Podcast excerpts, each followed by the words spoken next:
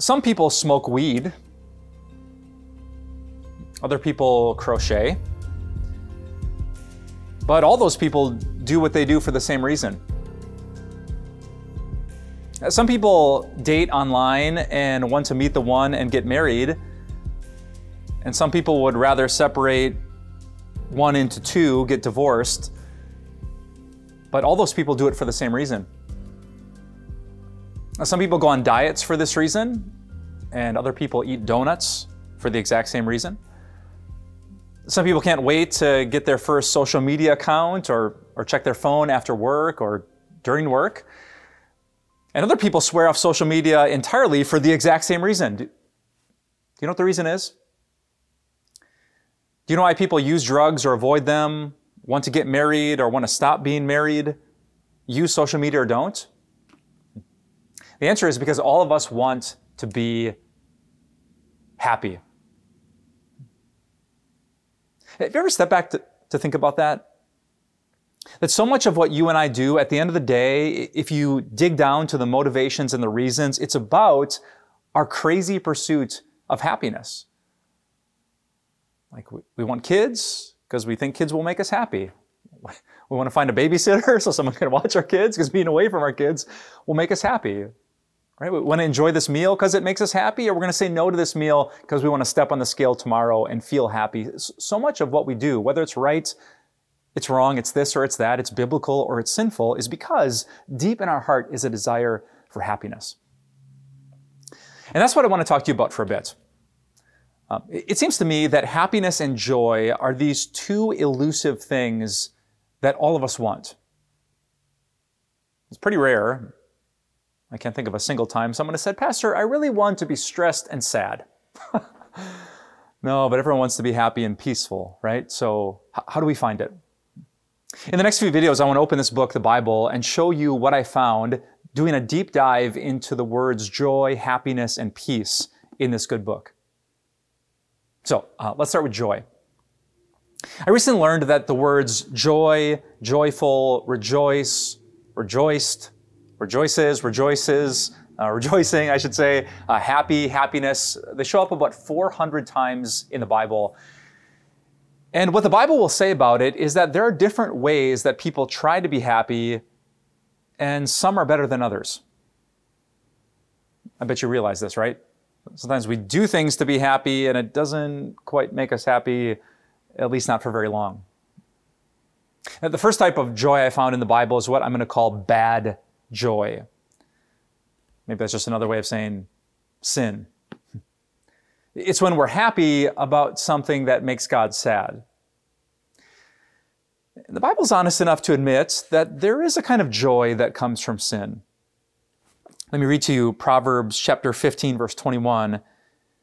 It says, Folly, it's a fancy word for foolishness or sinfulness, folly brings joy.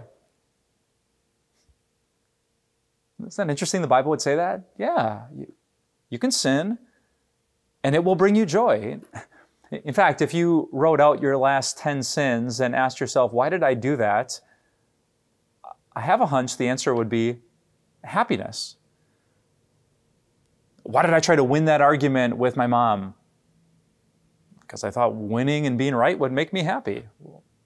Why did I have one drink too many?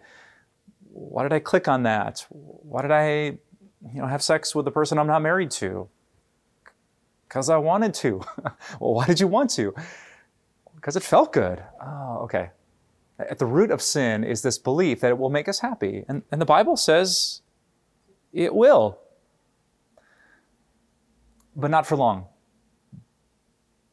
I didn't actually read to you the whole verse. Proverbs 15, verse 21 says this Folly brings joy to one who has no sense but whoever has understanding keeps a straight course.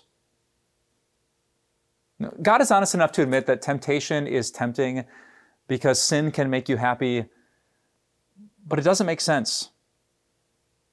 You could spend today giving in to bad joy out of your desire for happiness, but that bad will backfire. That makes me think of Dr. Larry Crabb, a Christian counselor. A desperate man once came to Dr. Crabb and he said, I just want to feel good right now.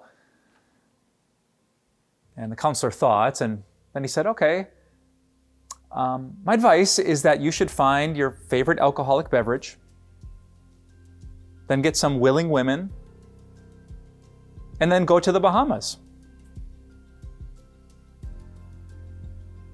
And the guy said, What? uh, aren't you a Christian counselor? And this is brilliant. Uh, Dr. Crabb replied, I am, but given your request, that was the best I could do. I just love the honesty of that. What he's saying, what God is saying, what I'm saying to you, is that there are ways to be happy right now, but they will not bless you in the end. If they don't leave you with a physical hangover, they will leave you with a spiritual one. And so, the God who created you for eternal happiness is not making up these rules and saying that these things are sin or do this or don't do that because he wants to rob you of happiness. No, he's a good father. So, today I just want to ask you to believe him. If God says it's bad, believe him. If he forbids it, have faith in it. Have faith in the goodness of a God who loved you so much that he gave his only son that Jesus would give up everything and, and suffer on a cross so that you could be happy in God's presence forever. If that's what God did, if that's what God is like, then bad joy is just bad. So let me leave you with this to do talk back at temptation today. When you feel drawn to, to thinking that, or saying that, or doing that, or giving into that, or crossing the line of living in the moment, before that draws you in too much, talk back and say, bad joy. Call it out. It, admit it might make you happy, but it's bad because your Father wants what's best for you. He says it's sin, and you believe Him. He's a good Father. Please don't forget it. Let's pray. Uh, dear God, please give us faith, not just to believe in the goodness of Jesus, but in the badness of sin. You created us with an incessant desire to be happy, but sin corrupts that, and it too often leads us into temptation. Protect us today. Help us to be clear minded, sober in our thinking, and give us the kind of faith to believe that you are a good, good Father in heaven. We pray this in your Son, Jesus' name. Amen.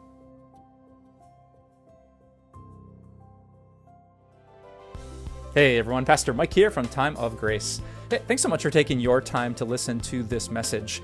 We would love so many other people to hear about this message too. So if you could think of someone in your mind right now that could use this, we would love for you just to take a moment and share it. Um, that's essentially how people hear the good news of Jesus, believe it, and find eternal life in his name. Thanks for sharing, and have a great day.